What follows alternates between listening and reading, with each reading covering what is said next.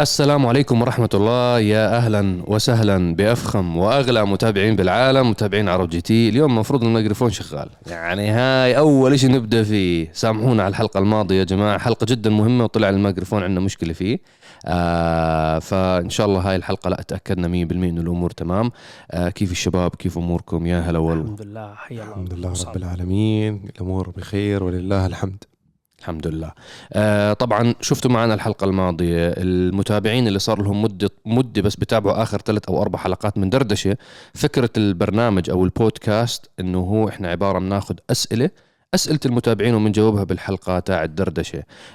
الأسئلة منهم منجيبهم من منتدى عرب جي تي التفاعلي ask.arabgt.com. هذا المنتدى عبارة عن عدد كتير كبير من أسئلتكم، إحنا بنختار جزء من الأسئلة اللي هي بنحس إنه بتعم الفائدة للجميع، بتحس إنه والله الأسئلة هاي قوية. فأنا بشجع كل المستمعين الكرام أو كل المشاهدين الكرام، سواء على اليوتيوب أو سواء على تيك توك بشكل مباشر، أو المستمعين على منصات البودكاست، أي أسئلة لها علاقة بعالم السيارات بتشرفونا، بتنورونا، نتشرف بأسئلتكم على ask.arabgt.com. اليوم اخترت عدد من الأسئلة من المنتدى، وحابين أنا وصهيب وكريم ندردش معاكم ونقوم بالإجابة على هاي الأسئلة. نبدأ بالسؤال الأول، وبما أنه المستقبل دائما نحكي كهربائي، فسؤال بيحكي لك عن السيارات الكهربائية، كيف تضغط زر يشتغل فيه صوت سيارة مثل سيارات البورش تايكان أو الهامر إي في، إنه في كبسة زر. أنتوا دائما بتحكوا بسيارات الكهرباء إنه والله في صوت، تضغط زر معين بصير فيه صوت، أنا بسمع صوت داخلي، فهذا الصوت من وين جاي؟ جاوب. هلا لأنه والله آخر تجارب سويناها كلها كهرباء. أنا يعني حتى آخر حلقة نزلتها من برنامج تغطية خاصة كانت للبي ام دبليو اي اكس ام 60 عالية الأداء. جماعة بي ام دبليو تعاونوا مع الشهير هانز زيمر اللي هو من أشهر الناس بالعالم بيساووا سيمفونيات ومقاطع، كومبوزر معروف عالمي، فهو سوالهم الصوت الكهربائي. هلأ أنت السيارات الكهربائية اللي فيها مثلا أداء رياضي، مشان يدخلوك بالأجواء بقول لك أنه لما تبدل وضعية القيادة بيطلع صوت أنه مختلف، فهم زي من خلال السماعات تاعت السيارة بيطلع هذا الصوت اللي بعطيك الأجواء كأنك أنت، يعني بيطلع الصوت الفضائي تاعهم اللي هم ملحنينه ومسوينه مشان يدخلك بالأجواء. هلأ السيارة في إلها صوت داخلي وفي إلها صوت خارجي. الصوت الخارجي ليس الفكرة منه صوت طربي أو الناس تستمتع فيه، الفكرة أنه بالقوانين والأنظمة لازم يكون فيه صوت للسيارة الكهربائية تحذيري مشان تحذر الناس اللي بيمشوا بالشارع. فمثلا أنت ماشي بمول، صدقا السيارات الكهربائية لو أنت تشيل الصوت منها 100% ما فيها سماعات صوت خارجي، عادي واحد يندعس بالغلط لأنه مو شايفها أو مو سامعها. فهذا الشيء زي قانون وأنظمة لحماية الناس اللي بيمشوا بالشوارع، سيفتي. ولكن الصوت الداخلي هو بخرج من خلال السماعات ولا يعتبر صوت حقيقي نهائيا.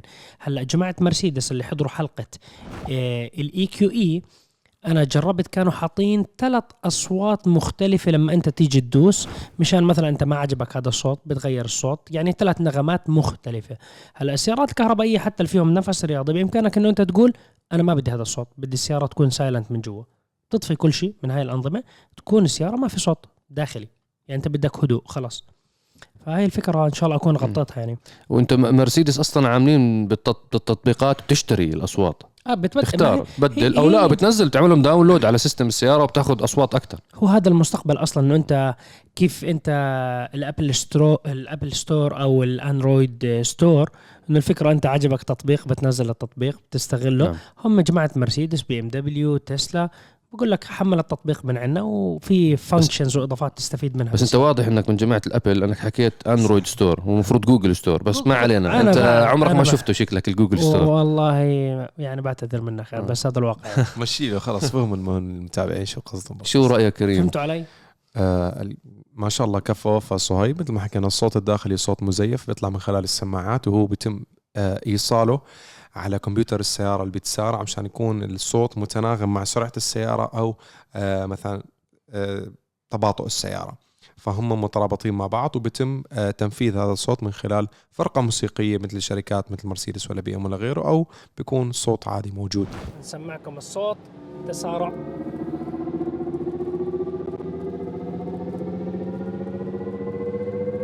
مكوك فضاء. وهذا الشيء على فكرة شفناه بالبي ام دبليو اي 3 اي 8 اول ما نزلت، اذا بتتذكروا من زمان هذا من زمان قديم السيميوليتر تبع السماعات وقفوها الايات يا رجال تحكي خبره قاعد لا ما بحكي لهم انه طلعوه بهذاك الوقت بي ام دبليو صوت مزيف الناس كيف كيف كيف ما هي الفكره يعني ففاصل طربي مزيف ونعود لكم باسئله اخرى.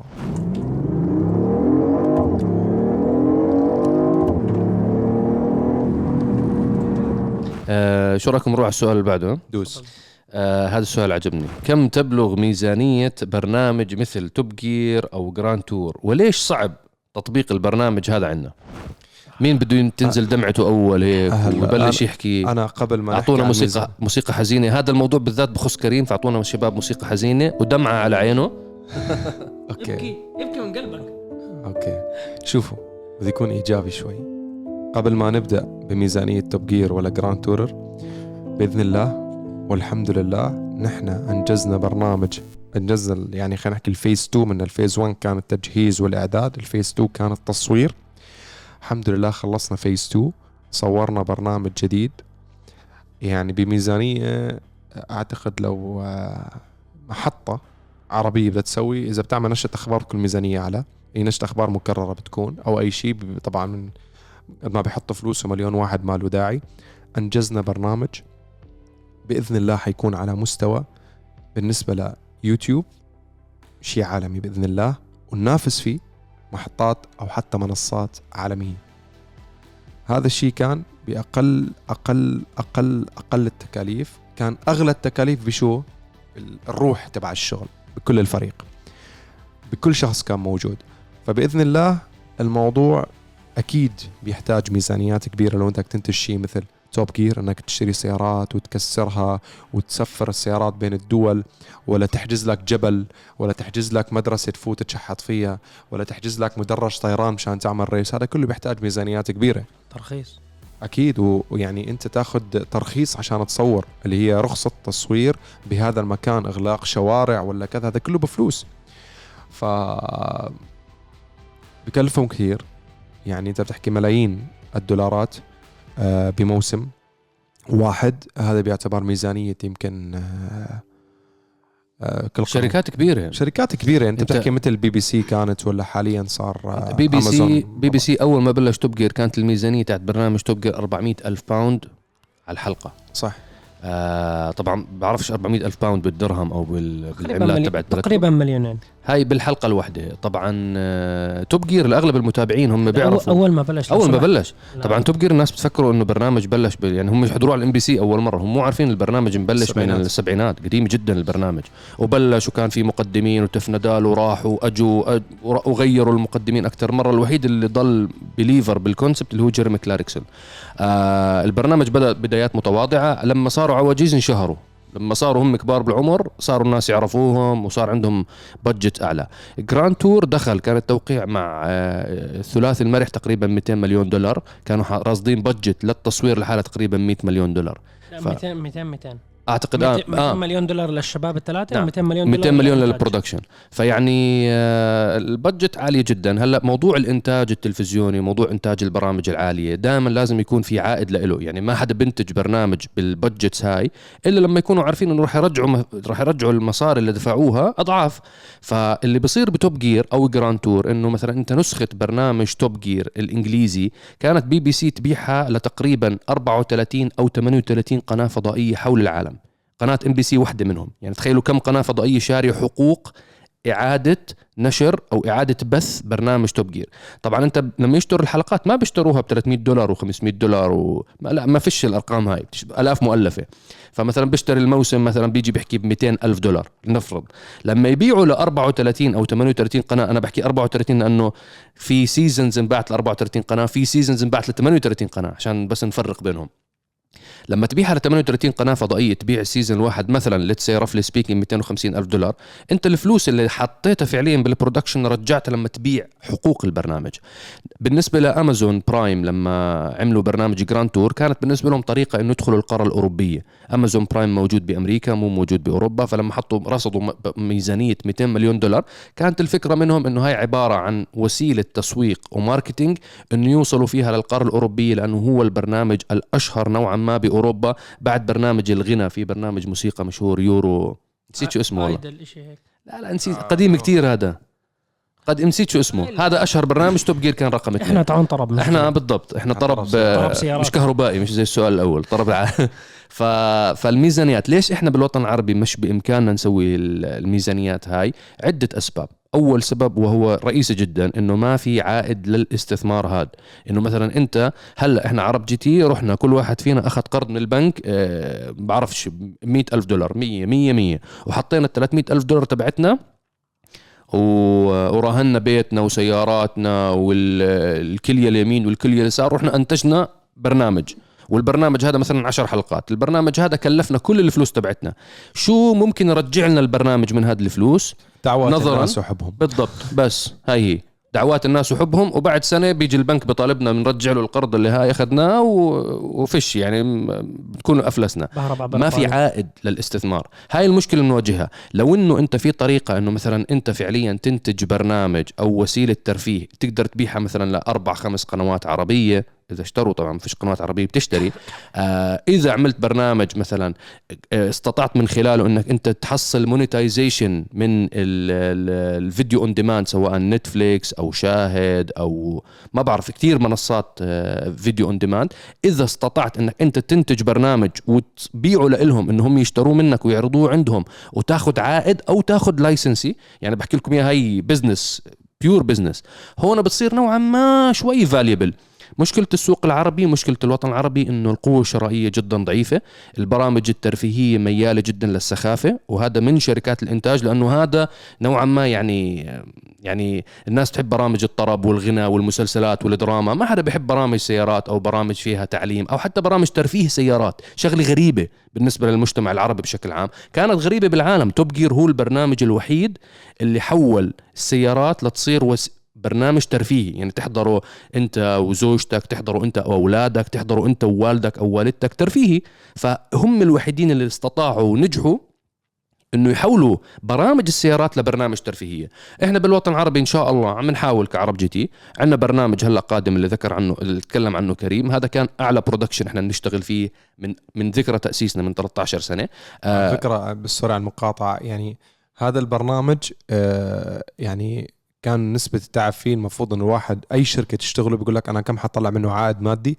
نحن أبدا ما كان هذا الغرض، وما في عائد مادي للأسف من هذا البرنامج، غير فقط إنه إحنا نقدم ونجرب نعمل محتوى مختلف عربي عن السيارات، وبن رأيكم كتير ضروري وإنكم تتابعوه، يعني عن جد تنشروه عائلي. البرنامج فيك تحضروه مع كل أفراد العائلة، تعبنا عليه كتير شغل تحضير وتصوير، كان للأسف الفترة اللي تم التصوير في البرنامج كان كتير شوب، حرارة فوق 40، والفكرة صار لشهور مشتغل عليها، والحمد لله اجانا دعم على تنفيذ الفكرة، ركز على تنفيذ الفكرة من BMW الشرق الأوسط. فبالنسبة لنا أخذنا القرار أنه نعم حنسوي البرنامج حتى لو كان في أو لو ما كان في عائد مادي أو ما كان في ربح، ما في مشكلة، المهم نجرب نشوف الجمهور، نقدم له شيء مختلف عن أي شيء بيشوفوه باليوتيوب. شوف تفاعل الجمهور إن شاء الله، عجبكم يوصلنا، ضروري جدا، يعني فعلا يعني لنا الكثير هذا البرنامج. أنا يعني الفورمولا هي باختصار شباب، إحنا البرنامج هذا شركة BMW آمنوا بالفكرة، اقتنعوا بالكلام اللي إحنا حكنا لهم إياه، حكوا أوكي تمام شو كوست الإنتاج تمام، هلأ بتصفي المشاهدات والتفاعل، أجت مشاهدات أجت تفاعل، نثبت إنه هذا الجودة لما تكون مرتفعة وعالية وبرودكشن عالي لإنتاج برنامج ترفيهي يصلح للعائلة وليس فقط للشباب، وبرنامج سيارات باللغة العربية مصور ببيئة آمنة مع متسابقين محترفين. إذا أثبتنا نجاح مثل هذا النوع من المحتوى، نحن نعدكم إنه بصير الموضوع أبسط لنا، إنه نجيب اليوم بدينا بي ام دبليو، يجي شركات تانية تستثمر معانا، تحكي انه تعال والله بدي اعمل انا برنامج ترفيهي، يجيب شباب عرب يتسابقوا، يعملوا تحديات بينهم وبين بعض، والله انه والله هذه الفكرة جيدة، رح يشوفوا يعني بحسوا بالقيمة المضافة لهم كشركات من خلال البرامج هاي. طبعا هذا النجاح تبعه، المعيارية تبعت النجاح تبعه تفاعلكم انتو، يعني تعتمد عليكم انتو كمشاهدين ومستمعين. فاعتقد ما بعرف جوابنا، قريبا ان شاء الله بتشوفوا البرنامج، ضروري جدا عن يعني تدعمونا بكل ما تأتيكم من قوة. ما دعمتونا البنك رح يحكي معنا بعدين. إن شاء الله الجمهور عظيم، إن شاء الله منحصل الدعم المطلوب إن شاء الله. نروح على السؤال بعده. ما هو رأيكم بتوسع شركة برابوس؟ صباح الخير. الحمد لله على السلامة عن جد. واخيرا برابس طلعوا من تزويد عالم سيارات مرسيدس حصرا وسمارت سمارت يعني مرسيدس يعني وطلعوا راحوا على بورشا وراحوا على رولز رويس. خطوه ممتازه يعني رايحين لكامري ما عندهم مشاكل يعني. المهم هي توسيع القاعده تاعت الانطلاق تاعتهم، هذا يعتبر شيء جيد لانه السوق في ناس بقول لك انه ما لهم سوق السيارات الغاليه هاي منصوري برابوس نوفوتك، لا لهم سوق وهم بيطلبوا اسعار جنونيه ما اختلفنا، ولكن عندهم سوق قوي. فهلا الجماعه قال لك احنا نطلع من بس فقط مرسيدس نروح، دخلوا على بورش دخلوا على رولز رويس، خطوه جريئه ممتازه ومفروض يعني هذا يودي البزنس تاعهم لمرحله جديده. لازم كانوا أبكر من هذا الحكي يسووه، بس يعني زي ما بيقولوا تأتي متأخرا أفضل من لا تأتي أصلا. فيعني أحيانا لا تأتي يا أخي لا بس يعني خطوة جيدة، يعني هذا التوسع مطلوب. أنت أي واحدة حبيتها من السيارات اللي طلعوها جديدة، البورش ولا روز رويز أكتر؟ أنا عاشق بورش يعني، حبيت البورش هم مزودينها واصلة أرقام حلوة. الحلو برابس إنه دائما تزويدهم سيفتي يعني، لا يعني في شركات بتعمل هورس باور اعلى بس هم دائما بيروحوا بمجال السيفتي انه يكون في عملانيه. بحكي اورجينال برابس مو واحد يعدل حتى لحال. يعني القوه، شوف انت بتجيب القوه ما عندك مشاكل، في كتير شركات بتصنع بتجيب قوه زي ما حكى كريم بيساوي سيفتي. مرات التزويدات الشكليه بكون شوي تو ماتش عشكه، تحس انه واو خلاص فهمت انه صاحب السياره معاه فلوس منصوري هيك شوفوني انا غني يعني برابس اهدى شوي. برابس لا برضو شوفوني انا غني، بس غني من زمان مش غني جديد بس برابس يعني البادي كات مثلا على جي 63 برابس شكله يعني اهدى شوي من برابس صحيح. منصوري لا لا منصوري انا ما بعرف، انا منصوري بديش يعني بلاش الناس يطلع حدا الناس اذواق، بس هو الفكره انه برابس نوعا ما يعني كذوق انه بقول لك انه السياره معدل ومزود مبينة من بعيد انه هالسيارة مو ستوك، بس هي المبدأ تاعهم البزنس موديل تاعهم هذا هيك سيستم لازم يكون، مش بس تعديل قوة انه هاي سيارة قوية بشكل عادي. هلا التعديل ما شاء الله بزنس شغال جنباله، هلا رجعوا كله مش ملحق بيع يعني، في كمية ناس عم بيحبوا التميز بسياراتهم، ببحث عن انه سيارته تكون مختلفة عن السيارات الموجودة بالطريق. نسبتهم جدا عالية. نعمل لهم عرب جي تي اديشن سيارة من السيارات احنا هذه اقترحناها من زمان، يس بدي اشوف رأي الجمهور فيها. هي بدها تكون مدروسة يعني، مو شكل يعني كومبينيشن ما بين الشكل ممكن باور ممكن كذا، اسمه عرب جي تي ان شاء الله يا رب. هذا الشيء على فكره في شركه حبت الفكره كتير، شركه سيارات جدا معروفه وحبوا الفكره جدا، وصار في حكي صار في قاعده طاوله ونقاش بالموضوع هذه، ولا نضلنا مستمرين بموضوع البرامج الترفيهيه اللي هي كله مع بعض ان شاء الله. توسع يا اخطبوط توسع ان شاء الله. نروح السؤال بعده بما انه حكينا على التعديل وعلى التزويد، هذا السؤال اعتقد صهيب لازم تجاوب عليه، عن البورش. حلقه البورش اللي انت نزلتها ببرنامج سبيشال كار الألف حصان، انت حكيت انه صاحب السياره عدل تروس الجير، هل يؤثر هذا الكلام على اللونش كنترول تبع السياره؟ خلص السؤال خلص. الحلقه اللي ما حضرها يحضرها، بورش 911 تيربو بعالم الألف حصان. انا ما ذكرت انه عدل تروس الجير، انا حكيت عدل كلاتشات الجير. التروس يعني النسب الجير الاول الثاني الثالث الرابع، لا هو ما تعدل. انا قرات السؤال زي ما هو كتب يعني، انا بوضح للمتابعين يعني، هو عدل الكلاتشات تاعت الجير. الكلاتشات تاعت الجير اللي هي الفكره، هلا هاي السيارات عدلت انتقلت من عالم تقريبا زاد الدبل تاع الهورس باور تاعها تقريبا، فينقول انتقلت من عالم ال 500 حصان لل 1000 حصان. هلا جير البورش قد ما يكون ممتاز منيح، بالنهايه الكلتش تاعها راح يستحمل قوه معينه، بعديها راح يصير خلاص ما راح يقدر، راح يصير سليب، فلازم يتعدل مشان يكون تعديل احترافي ويطلع الباور تاع السياره، فعدل الكلتش مشان يعيش. هلا الفكره انه احنا لما جربنا السياره بحلقه سبيشال كار وسوينا فيها لونش كنترول، احنا جربنا السياره وكان عليها اطارات تاعت شارع عاديه. السياره لما تروح على السباقات بالحلبات كان ينحط عليها سيم سليك تايرز او سليك تايرز، اطارات سليك، فالتماسك بيكون جدا عالي. يعني في ناس قالوا لي احنا شفنا حلقه البورش 911 تيربو اس التست درايف اللي انا اخذتها من كريم، اول حلقه تست درايف بسويها، وعملت تسارع من 0 ل 100 جنوني، يعني تقريبا نفس القوة 650 حصان مقارنة مع 1000 حصان. ليش هيك الحكي؟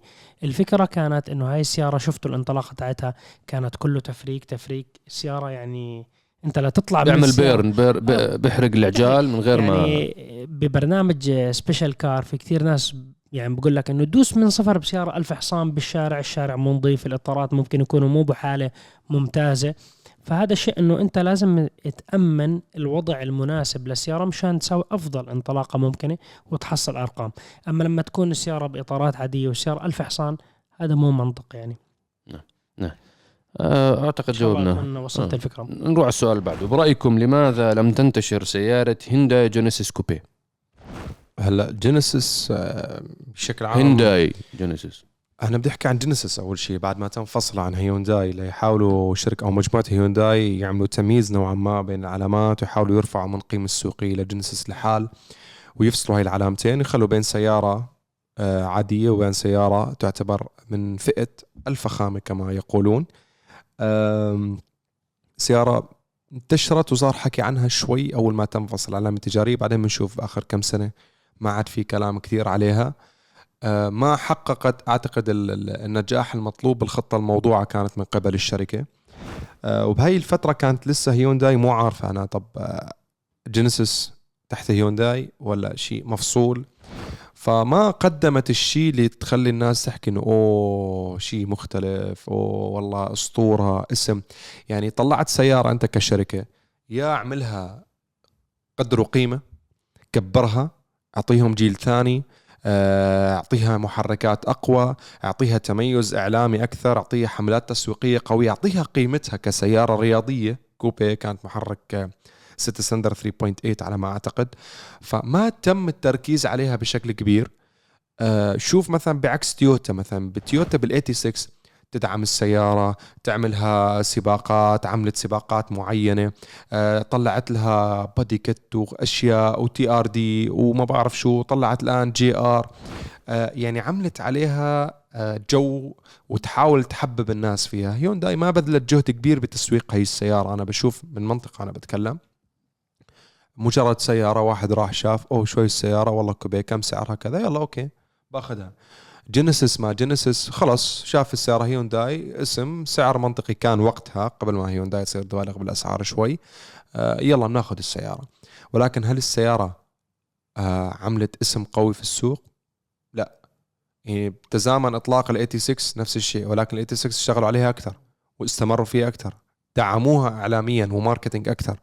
جينيسيس أو هيونداي ما دعمت جينيسيس كوبي بشكل كبير وما استمروا فيها، إن هون صار التخبط ما بين أنا أفصل علامتين، فراحت هاي السيارة نسوها أعتقد، يعني ما طلعوا شيء بعدها. فإذا بدك تبني أو تحاول تدخل عالم السيارات الرياضية بدك تركز على موضوع أني أنا أحاول أبني اسم ناس تبلش تتكلم فيه، مو كل مرة مطلع لهم شيء مختلف. ففرصة كانت ممكن تكبر من هيونداي أنه بدأوا بسيارة رياضية وكانت وقتها عملية السيارة نوعا ما، محركة كان كويس كست سلندر على كوبي، ولكن ما استمروا فيها وما دعموها صح وماتت السيارة. وشفنا أعتقد إن حاليا حتى جينيسيس ما كثير عم تنتشر بالشوارع، إحنا بالإمارات تحديدا ما بشوفها، ما قليل أشوف جينيسيس. هو على الأغلب هو نفسه بيكون مدير بيشتغل بالوكالة معطينه السيارة لأنه موظف، بس ما أنا ما شفتها أبدا، ما في انتشار. هي أنت تيجي تحكي للناس إنه هاي السيارة زي الألمان وأفضل، هذا الكلام يعني لازم تثبته على أرض الواقع مشان يصير حقيقة، لأن أنت ما بتقدر تيجي تحكي إحنا عملنا وحطين أفضل جلود. الألمان نسبة الاختبار والتطوير تاع السيارات تاعتهم، أنت لما تقرأ الميزانيات تاعت الشركات الألمانية بيجي بيقول لك بحث وتطوير كم دفعته، دفعنا $1 مليار، يعني الجماعة بطلعوا فلوس برجعوا بحطوهم بالبزنس مشان يطوروا المنتجات تاعتهم. فانت ما بتقدر تجي تطلع هلا سياره تقول انا بنافس الالمان واحسن من الالمان، طول بالك استهدى بالرحمن، يعني انت ما تعطي، اهدأ ركز، خد نفس فالموضوع انت مستعجل انه انت بدك تحكي للناس انه انا احسن واحد بين اخواني، لا يا عمي طول بالك، اثبت النجاح بعدين بنحكي بنتفاهم بالموضوع انه وحافظ على هذا النجاح. اما انت تطلع منتج تقول انه كتير منيح وتراهن عليه بعدين ما نشوف انتشار له. لما انت ما تشوف انتشار لهذا المنتج يعني هذا فشل للمنتج. بعدين انت تيجي تقتل هذا المنتج وتطلع سيارة بديلة وتحكي عدنا لكم من جديد بهاي السيارة. طب انت يعني المنتج الاول ما طلع له الجيل الثاني، يعني انت يعني في اشي غلط بالموضوع. حتى انت عملية يعني الفصل على فكرة كمان شغلة، ممكن احيانا المنتج يكون كويس ولكن خطأ ادارة وعدم تسويق صح لهذا المنتج من قبل بعض الاداريين ممكن هو اللي يخرب نجاح هذا المنتج في منطقة معينة. انت ليس بالضرورة اي منتج جديد يطلع تيجي تحكي احنا منافس الالمان واحسن من الالمان. هاي الجملة هاي انت هاي بداية الغرق. انت ما تسوي هيك. انت اشتغلت على العزل، اشتغلت على الكواليتي والجودة والجلود، ممتاز ممتاز، ابدعت، استمر. بس لا تيجي تقول عندنا نفس رياضي احسن من الالمان. لا، اسمح لي، يعني انت وين رايح؟ الجماعة لما يفتحوا كتب البحث والتطوير، لا مش كتب الكمبيوتر، يعني الملفات دي تي ام وشركات مشاركة بفورمولا 1، يعني انت عندهم معلومات وداتا كلها هاي النتائج خبرات وبيستفيدوا منها وبطوروا عليها وبحسنوا عليها. فانت ابن اليوم مش ابن امبارح، فالخبرة لها دورها، ما ننسى الخبرة لها دور. اعتقد هذا جاوبنا بالنسبة لسيارات جينيسيس. خلينا نروح على السؤال الاخير لحلقة اليوم، رأيكم بالسيارات التي تمشي على الغاز الطبيعي، غاز ال بي جي، علما انه منتشر في اوروبا. احنا طلعنا باكثر من مرة سيارات تمشي على الغاز باوروبا، منتشر، بس شو رأينا فيهم سيارات الغاز؟ اخونا عبد الرحمن وابتلي ايطاليا، عبد الرحمن يغمور حياتنا لك يا عبد الرحمن، متابع قوي دردشه، بكون هلا حاط السماعات وانا بعرف السيستم تبعه، بيحط السماعات بس يخلص شغله بالبيت، بكون هلا بجهز اكل ولا بيعمل له قهوه وقاعد بسمعنا وبيسمعنا على البودكاست وبحب يسمعنا. هاي العيله خاصه عبد الرحمن، عامل غاز سيارته مرسيدس اي كلاس الملقبه. شفت كيف عاشق السيارات بعطي لقب لسيارته، لازم يكون في بينهم ترابط. شوف الحب، هاي بدايه انه عن جد في عاشق سيارات. اسم سيارته كمان يعني موجهنا تحية لعبد الرحمن، ومنوجه لسيارته رانيا. اسم السيارة رانيا، اسم السيارة مسميها رانيا، ما بعرف ليش رانيا غالية عليه. نوجه لها للسيارة كمان التحية. اي كلاس شو اسمها اي كلاس بسموها بالأردن قرشنص لأنه ضوء كبير ضوء صغير. هاي موديل 2004 يعني لا 2001 آخر موديل منها، اي ثينك 2001 2002 آخر موديل منها. طيب هلا فكرة الغاز الطبيعي فكرة جيدة للناس، خصوصا حاليا بأوروبا ارتفاع أسعار الوقود أو عالميا بشكل عام. فالغاز الطبيعي للسيارات الاقتصادية، أما اللي بدور على بيرفورمانس هذا الشيء أكيد لا. فهي فكرة جيدة وشفناها أمام عيوننا. يعني نحن رحنا لإيطاليا على ويف إيطالي، كنا نطلع مع عبد الرحمن بالسيارة وشوف الاستهلاك الممتاز تبع السيارة. ولكن في ناس كانت تخاف موضوع السيفتي، ولكن هو إذا كان سيستم صح ومركب صح، وفي سيارات بتتحول لغاز على فكرة، فأنت بالنسبة لك تمام. فأعتقد هي بكون سيستم كيف الهايبرد، بنزين وكهرباء. هلأ الغاز لازم يكون فيه بنزين، ولكن البنزين تحتاج بفترات معينة تشغيل السيارة، مثلا ضرب لما بدك سلف أو الكرنك لازم يكون البنزين هو اللي يشغل السيارة مش الغاز. ففكرة جيدة للناس اللي تبحث عن يعني استهلاك قليل جدا للطاقة. أسعار البترول نارية، أي فخصوصا أوروبا وأمريكا على فكرة، بكل العالم. ما بتستثني ولا دولة. أنا والله هذاك اليوم شفت فيديو عجبني جدا، واحد بباكستان عامل لحاله مولد للدراجات، هو مصنع يعني طبعا تصنيع منزلي، يعني بصنع زي مولدات صغيرة وزي الهيدروجين وبتحطها على الدراجة بتمشيك، تصير تمشي يعني بتسوق الدراجة طبعا سرعات بطيئة يعني، بس انك ما بتستهلك ابدا اي شيء من المشتقات البترولية. بالزحمات وما الزحمات بيكون تمام. لما يطلع على شارع اذا بده يسرع في عنده زي كبسة بفصل، بشغل الماتور، اذا بده يسرع بده يمشي 40 60، خلاص بغير بيطلع من قرية لقرية فخلص بده سرعة. وانت اغلب الناس يعني الدراجات تكون جوا المدينة وزحمة سير وكذا، فهلا كتير من هاي الوسائل قاعدة تنتشر خصوصا مع ارتفاع اسعار المحروقات. بس احنا نوضح نقطة مهمة، يعني حتى اخونا عبد الرحمن لفت النظر تاعي، لانه احنا دخلنا بنقاش انا وكريم معاه، نقاش كتير كبير عن موضوع سيارة الغاز وكيف الهاي. اي سيارة بتتحول بتكون بترول، زي سيارة عبد الرحمن كان بترول، ما بيجي من الاساس اصلا غاز. مرسيدس سواها غاز، فرقت معه مرة، دخلها بده يساوي صيانة. أول ما حولها دخلها على شركة مرسيدس تسوي لها صيانة، حكوا له إحنا ما بنساوي أي نوع من الصيانة لهاي السيارة، لأنه هاي يعني السيفتي إحنا مو ضامنين، هذا مو من شغل مرسيدس، إحنا ما بنضمن شيء. فرفضوا يساووا صيانة، وشرى القطع من شركة مرسيدس وراح على كراج خارجي ساوى السيرفس المطلوب لسيارته.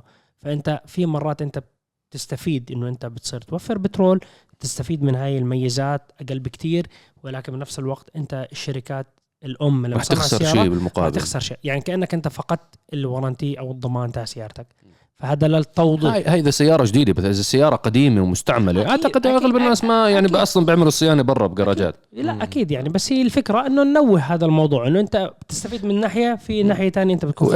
إحنا ضروري والله المتابعين اللي بسمعونا اللي عندهم تجارب مع سيارات الغاز أو مجربينها من قبل أو محاولين سيارات غاز، يا ريت تكتبوا لنا بخانة التعليقات بالأسفل إذا بتحضرنا على اليوتيوب، اكتبوا لنا تجاربكم، اكتبوا لنا يعني خلينا نقرأ كلياتنا، حتى المستمعين الكرام أو اللي بيحضرونا يشوفوا تجارب لناس مجربين سيارات غاز وعملية التحويل والأمور هاي كاملة. اكتبوا لنا يا تحت بخانة التعليقات، ممكن هاي يعني تصير فائدة أكبر، أو اكتبوا لنا إياها بالمنتدى إذا الفائدة بتعم أكتر وأكتر للجميع إن شاء الله.